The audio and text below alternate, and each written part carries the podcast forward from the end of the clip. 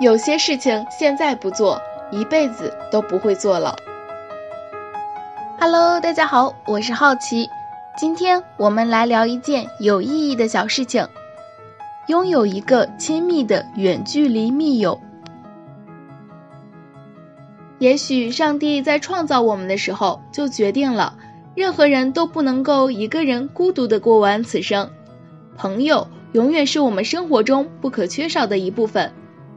你看呐，上帝为我们捏了一张嘴，这张嘴除了吃饭以外，还会说起话来滔滔不绝，和别人唇枪舌剑的辩论。位于脑袋两侧的耳朵虽然很小，却足以聆听这个世界各种各样的声音，把别人的思想传输进我们的大脑。交流和倾听是朋友之间必不可少的互动方式。也是我们敲碎自己内心如寒冰一样的孤寂和自我封闭的碎冰锥。也许有的人会说，孤独是人生命的本质，所以自己不需要朋友。可是，如果人能够将孤独进行到底，那李白在深夜独酌时为何要举杯邀明月，对影成三人呢？我们终究还是需要朋友的。尤其是一个能够懂得我们真心实意的知心朋友。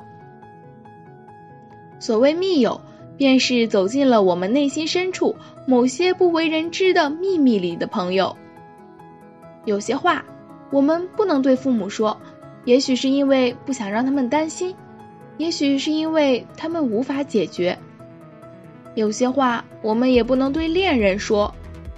可能是因为，就算说出来，也只是徒增另一个人的烦恼，或者引起两个人的不快。可是啊，有些话我们又不得不说出来，因为他们就像滚雪球一样，如果不在刚刚出现的时候就及时把它们消融掉，他们就会日积月累，越滚越大，最后达到我们心灵无法承受的地步。